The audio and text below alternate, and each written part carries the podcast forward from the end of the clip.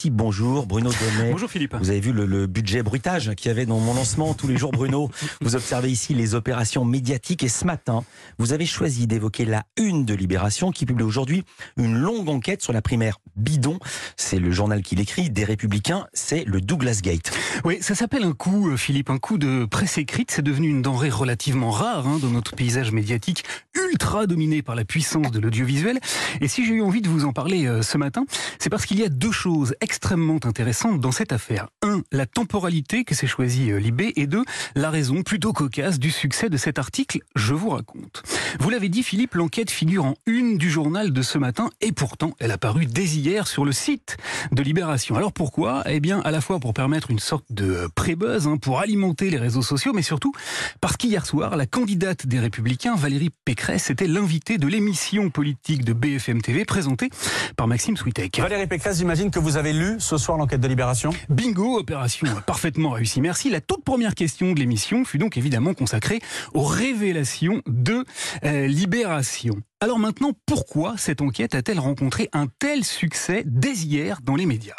Eh bien, parce que ce qu'elle met en lumière est absolument édifiant, bien sûr. Le journal révèle, entre autres, que les républicains auraient fait voter à la primaire des électeurs morts, décédés depuis parfois plusieurs années, mais également des étrangers qui n'ont pas le droit de vote en France, car oui, comme le racontait hier soir sur le plateau de C'est à vous l'auteur de cette enquête, Dominique Albertini. On a trouvé des gens qui ne savent rien dire, ni de leur parti, ni de leur candidate qui parfois ne parlent pas français.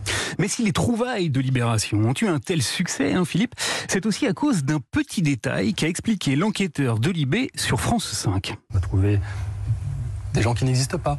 Un chien inscrit sous le nom de son maître. Eh oui, le journal a découvert qu'un chien, un kleps, avait été inscrit sur la liste des votants à la primaire. Détail saisissant, confondant, mais croquignolet en diable et qui a donc largement participé au succès de cet article. Dès l'après-midi, les fins limiers de toutes les chaînes info ont flairé la bonne piste et c'est ainsi que le sénateur républicain Philippe Bas s'est retrouvé contraint de répondre à quoi? À la question du chien. Le chien n'a pas pu voter parce que le chien ne sait pas lire le numéro de code qui est envoyé par SMS sur son téléphone portable. Voilà, vous aurez noté quand même, un Philippe, que le sénateur n'a rien trouvé de surprenant à ce qu'un chien possède un téléphone portable. C'est vrai, vous avez raison. Voilà.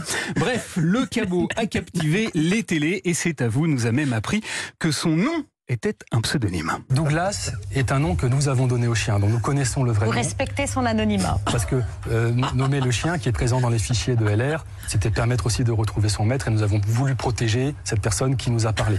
Bien. Alors malheureusement, cette affaire, hein, dans l'affaire, a également mis la puce à l'oreille du journal Nice Matin qui a mené sa petite enquête de son côté et qui a découvert que Douglas s'appelait en réalité Clovis, Clovis Douglas, dont même la sensibilité politique a été révélée par BFM TV. Un chien, pardon, a même été inscrit. Il s'appelle Douglas. Il appartient à un militant des Républicains pro-Éric Ciotti. Voilà, il vote Ciotti. Alors vous l'imaginez bien, Philippe, hein, devant autant d'éléments navrants, les Républicains étaient hier aux abois. Ils se sont donc choisi une ligne de défense médiatique extrêmement classique. Sur BFM TV, Valérie Pécresse a tout d'abord montré son mordant. De quoi est-ce qu'on va encore parler? D'une manipulation, de déstabilisation euh, grotesque. Puis, elle a pris ses petits yeux de coquère triste pour se désoler du niveau de cette campagne. Franchement, tomber si bas, c'est pas digne d'une émission politique euh, sur la présidentielle. Franchement, je vous le dis. Franchement.